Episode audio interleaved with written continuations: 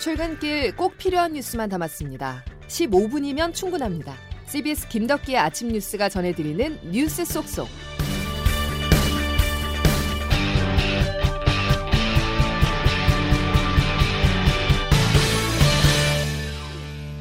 여러분 안녕하십니까? 7월 12일 김덕기 아침 뉴스입니다. 코로나19 4차 대유행이 초기 단계를 넘어 이제 본격화하고 있습니다. 특히 우려스러운 점은 비수도권 전파와 델타 변이의 확산입니다. 정부는 기존과 다른 새로운 유행이 진행되고 있다고 밝혔습니다. 첫 소식 정석호 기자입니다. 국내 코로나19 신규 확진자가 어제 1,378명으로 집계되면서 사흘 연속 1,300명대를 이어갔습니다. 검사량이 적은 주말 기준으로는 역대 최다 집계인데 주중에 검사량을 회복하면 이보다 더 증가할 가능성이 있습니다. 또 확진자의 80%가 수도권에 집중된 가운데 비수도권 확진자도 점차 증가하고 있어 전국적인 확산이 우려됩니다. 이와 함께 최근 확진자 3명 중 1명이 감염력이 강한 델타 변이 감염자로 나타나 유행 확산을 부추기고 있습니다. 방역당국은 대형 집단 감염이 아닌 소규모 모임이나 우연한 접촉에 의한 감염이 유행 확산을 주도하고 있다고 분석했습니다. 중앙사고수습본부 손영래 사회전략반장입니다. 우리 일상생활 곳곳에서 작은 접촉에 의한 감염이 확산되고 델타 변이 바이러스가 증가하며 유행이 더 빨리, 더 쉽게 확산되는 새로운 양상으로 4차 유행이 진행되고 있습니다. 이런 가운데 오늘부터 2주간 새로운 사회적 거리두기 4단계가 시행되면서 강력한 방역 조치가 적용됩니다. CBS 뉴스 정석호입니다. 오늘부터 서울, 경기, 인천 등 수도권은 새로운 사회적 거리두기 4단계가 적용됩니다. 한 번도 가보지 않은 낯선 길이기 때문에 우리 삶에도 많은 변화가 불가피한데요. 혼란을 줄이기 위해서 달라지는 점을 조태임 기자가 설명해 드립니다. 오늘부터 저녁 6시 이후에는 2명까지만 사적 모임이 가능합니다. 3명이 6시 이전에 카페나 식당 등을 방문했다면 6시 전에 자리를 떠야 합니다. 퇴근 이후 모임과 외출 자제를 통해 사회적 접촉을 최소화하라는 의미입니다. 직계가족의 경우에는 기존에 8인까지 예외로 인정됐었는데 오늘부터는 직계가족에게도 예외 없이 적용됩니다. 만일 제사를 위해 수도권에 모여야 한다면 6시 이후에는 2명만 가능합니다. 백신 접종 완료자의 경우도 지금까지 모임 인원 제한에서 예외로 인정됐었는데 오늘부터는 백신 접종자도 인원 제한 대상에 포함됩니다. 결혼식이나 장례식은 친족만 49명까지 참석이 가능합니다. 다만 경로당이나 복지관 등에서의 활동은 사적 모임으로 간주하지 않으면서 인원 제한을 적용받지 않습니다. 영업시간 조정도 생깁니다. 클럽, 나이트, 유흥주점 등은 2주 동안 영업이 금지되고 식당, 카페, 영화관, PC방, 독서실, 학원, 실내 체육시설 등은 밤 10시까지만 운영할 수 있습니다. 실내 체육 시설의 경우 침방울이 튀는 걸 막기 위해 러닝머신 속도는 시속 6km 이하여야 하고 샤워실은 쓸 수 없습니다. 은행은 수도권 지역 영업점의 영업시간을 1시간 단축해 오전 9시 30분부터 오후 3시 30분까지만 은행 업무가 가능해집니다. 한편 논산 육군훈련소 집단 감염으로 비상이 걸린 군은 모든 부대의 외출과 외박, 면회를 통제하고 휴가도 10%만 허용하는 등 특단의 조치를 시행합니다.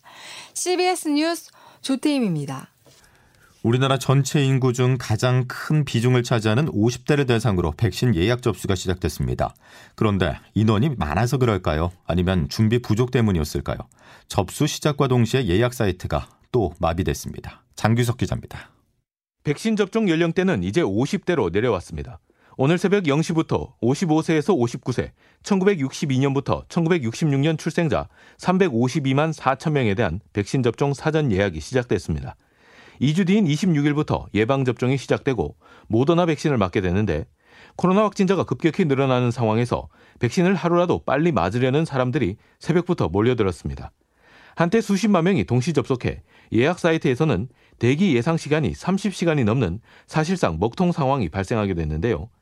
지금도 예약 사이트에 접속하면 적어도 몇 분은 기다려야 실제 예약을 할 수 있는 상황입니다. 50대뿐 아니라 2분기에 원래 접종해야 했지만 사정상 백신을 못 맞은 60에서 74세 미접종자도 오늘부터 다시 사전 예약을 할 수 있습니다. 역시 모더나를 접종받게 됩니다. 한편 모더나 백신은 얼굴이 부어오르는 부종이 생기는 이상 반응이 극소수지만 발생한 사례가 있는 것으로 확인됐습니다. 필러를 시술받은 사람의 경우 주의가 필요합니다. CBS 뉴스 장교석입니다. 유럽 상황을 잠시 살펴보겠습니다. 전파력이 센 델타 변이가 확산하면서 유럽 각국이 한동안 완화하던 제한 조치를 다시 강화하고 있습니다. 포르투갈 같은 경우는 야간 통행 금지를 시행하고 있는데요. 하지만 영국은 다릅니다. 축구 종가로서 대표팀이 사상 처음으로 유로 결승전에 진출해서인지 코로나를 크게 걱정하지 않는 분위기입니다. 국제부 장성주 기자의 보도입니다. 영국의 일주일 평균 코로나19 확진자가 3만 명을 넘었습니다. 현재 영국 확진자의 90% 이상이 델타 변이 감염자인 상황. 하지만 보리스 존슨 총리는 오는 19일 모든 방역 규제 해제 방침을 선언한 상태입니다. 오히려 코로나19와 함께 사는 법을 배워야 한다고 강조합니다. 문제는 유로 2020 대회를 계기로 코로나19가 더 확산할 것이란 우려입니다. 영국 경찰은 오늘 런던 웸블리 스타디움에서 열린 이탈리아와의 결승전을 앞두고 대규모 모임을 하지 말아달라고 경고했지만 축구 팬들은 마스크 없이 맥주를 마시고 노래를 불렀습니다. 영국 임페리얼 칼리지는 잉글랜드 지역에서 확진자가 4배 증가했는데 남성이 여성보다 30% 많다고 분석했습니다. WHO 세계보건기구도 유로대회 때문에 코로나19 신규 확진자가 10%더 늘었다고 지적했습니다. 영국 BBC 방송은 이런 상황에서 방역 규제까지 해제하면 하루에 확진자가 10만 명에 달할 것이라고 전망했습니다. CBS 뉴스 장성주입니다. 한국야구위원회 KBO가 오늘 긴급 이사회를 열고 프로야구 리그 중단 여부를 최종 논의합니다. 최근 프로야구 NC 다이노스에서 3명, 두산 베어스에서 2명이 코로나 확진 판정을 받으면서 확진자와 밀접 접촉자로 분류된 선수들이 대거 경기에 나설 수 없게 됐습니다. 리그 중단 없이 대체 선수들을 투입해 경기를 계속하자는 주장과 추가 확진자 발생을 막기 위해서 일시 중단해야 한다는 주장이 엇갈리는 것으로 알려졌습니다. 다음 소식입니다. 가짜 수산업자 김모 씨 로비 사건에 검찰 내외 인사들과 언론인이 연루된 것으로 드러나면서 파장이 커지고 있습니다. 지난주에는 국정농단을 단죄해온 박영수 특별검사가 이번 사건에 연루돼 불명예 퇴진했는데요. CBS의 취재 결과 가짜 수산업자 김 씨는 감옥에서 경찰 수사 문제를 삼는 내용의 탄원서를 국회에 보낸 것으로 확인됐습니다. 김태현 기자의 단독 보도입니다. 경찰이 사기 혐의로 구속된 가짜 수산업자 김모 씨의 뇌물 공여 정황을 포착한 건 김 씨가 재판에 넘겨진 지난 4월 이후 결국 지난 5월 경찰은 김 씨의 주거지와 김 씨가 수감된 구치소 등을 전격 압수수색했습니다. 그런데 김 씨가 이 압수수색에 절차상 문제가 있었다면서 진정을 제기한 것으로 확인됐습니다. 지난달 국회 행정안전위원회 소속 의원실에 직접 탄원서를 보내 구치소를 압수수색한 것이 방역법 위반 소지가 있고 그 과정에서 인권 침해도 있었다고 주장한 겁니다. 김 씨는 최근 자신의 사기 혐의 재판에서도 경찰의 휴대전화 압수가 불법적으로 이뤄졌다면서 증거 능력이 없다고 주장하기도 했습니다. 사기의 뇌물까지 경찰 수사가 확대되고 전방위 로비 의혹이 언론 보도를 통해 알려지면서 파문이 커지자 수사 적법성 여부까지 문제 삼으며 자기 방어 논리를 펼치는 것으로 해석됩니다. 검찰, 경찰뿐 아니라 지역구 국회의원, 사학재단 이사장 등 김 씨의 추가 로비 정황이 연일 터져나오는 가운데 이번 의혹의 여파가 어디까지 번질지 관심이 모아집니다. CBS 뉴스 김태원입니다. 가짜 수산업자 금품 살포 사건의 현직 검사 연루 의혹이 구체화되자 박범계 법무부 장관은 검찰 조직 진단론을 띄우고 있습니다. 조직 진단이 과연 누구를 대상으로 어떻게 이루어질지 박성환 기자가 취재했습니다. 경북 포항의 가짜 수산업자 김모 씨가 검찰, 경찰, 정치인, 언론인들을 상대로 금품을 건넸다는 의혹이 연일 몸집을 키우고 있습니다. 특히 현직인 이모 검사도 박영수 특검의 소개로 알게 된 김 씨로부터 금품을 받은 혐의로 경찰 수사를 받고 있습니다. 이처럼 상황이 심각해지자 박범계 법무부 장관은 지난 일주일 동안 수차례 검찰 조직 진단 필요성을 언급했습니다. 본소 문화가 아, 전혀 없다고 단정할 수 있겠느냐. 또 이런 것이 하나의 조직 문화로서 남아 있는 건지. 이에 따라 법무부 감찰관실은 이르면 이번 주부터 이 검사 의혹부터 진상조사에 착수할 계획입니다. 박 장관이 검찰 특수부, 그러니까 범죄를 인지해 직접 수사하는 부서가 스폰서 문화에 취약한 것 아니냐는 문제의식을 드러낸 만큼 이번 조직 진단은 해당 부서들을 중심으로 확대될 전망입니다. 법무부는 검찰의 스폰서 문화가 남아있다면 이를 뿌리 뽑기 위한 것으로 특정인 징계 목적은 아니라고 강조했습니다. 다만 법조계 일각에선 박 장관의 특수부 진단 카드가 결국 특수통으로 불리는 윤석열 전 총장과 그 주변의 문제를 부각하기 위한 것 아니냐는 의심의 목소리도 나오고 있습니다. CBS 뉴스 박성환입니다. 윤석열 전 검찰총장이 야권 대선 후보로 떠오른 최재형 전 감사원장의 단일화 가능성을 언급했습니다. 윤 전 검찰총장은 동아일보와의 인터뷰에서 개인의 정치적 욕망을 추구하기보다는 정권 교체라는 대의를 위해서 무엇이든 할 수 있다면서 이같이 말했습니다. 한편 국민의힘 입당 여부를 묻는 질문에는 정권 교체를 확실하게 할 수 있는 모든 방법을 강구하겠다고 덧붙였습니다. 더불어민주당이 대선 경선 후보를 6명으로 압축했습니다. 앞으로 8주 동안 최종 대선 후보를 향한 본격적인 경쟁이 펼쳐질 텐데요. 경선 판을 흔들 변수는 무엇일지 김기용 기자가 분석했습니다.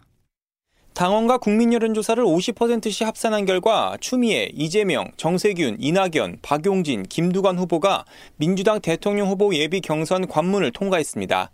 반전을 꾀했던 양승조, 최문순 후보는 고배를 마셨습니다. 그런데 경선 연기론이 또다시 화두에 올랐습니다. 코로나 4차 대유행 우려에 사회적 거리두기가 격상하자 경선 룰 유지를 주장했던 후보들이 생각을 바꾼 겁니다. 박용진, 김두관 후보입니다. 방역과 관련된 그 중요한 문제라서요. 4단계 정도로 격상한 이런 상황은 우리 당은 88조에 상당한 사유에 해당되기 때문에 선두 이재명 후보를 견제하기 위한 반 이재명 연대의 단일화 움직임도 가시화하는 모양새입니다. 정세균 후보는 예비 경선에서 탈락한 최문순 양승조 후보와의 단일화를 준비하고 있습니다. 나아가 본 경선 과정에서 이낙연 후보와도 손을 잡을 수 있다는 관측이 나옵니다. 이낙연 후보입니다. 아, 성공적인 제4기 정부를 수립해야 한다. 그런 목표에 일치하기 때문에 네, 그런 어, 협력을 통해서 그런 결과를 반드시 낳도록. 민주당은 다음 달 7일 대전 충남을 시작으로 권역별 순회 경선을 진행하고 오는 9월 초 대선 후보를 결정할 예정입니다. 하지만 코로나가 다시 심각해지면서 경선 연기 논의 결과가 향후 본경선의 변수가 될 것으로 전망됩니다. CBS 뉴스 김규웅입니다. 내년도 최저임금을 정하는 심의가 막바지에 접어들면서 오늘 밤에서 내일 새벽쯤 결론이 날 것으로 보입니다. 최저임금위원회는 오늘 오후 정부 세종청사에서 전원회의를 열고 내년도 최저임금 심의를 이어갑니다. 노동계는 올해 최저임금보다 20% 가까이 높은 1,440원을 요구하고 있고 경영계는 8,740원으로 사실상 동결을 요구하면서 의견이 팽팽하게 대립하고 있습니다. 이탈리아가 유로 2020 결승전에서 잉글랜드를 누르고 승리했습니다. 잉글랜드와의 유로 결승전에서 1대1로 비긴 이탈리아는 승부차기에서 3대2로 승리했습니다. 잉글랜드와의 결승전 승리로 이탈리아는 지난 1968년 이후 53년 만에 유로 우승에 성공했습니다. 김덕기 아침 뉴스 여러분 함께하고 계신데요. 이제 자세한 날씨 알아보겠습니다. 김수진 기상 리포터. 네, 기상청입니다. 예, 장마가 소강 상태에 드니까 전국 대부분 지역이 폭염입니다.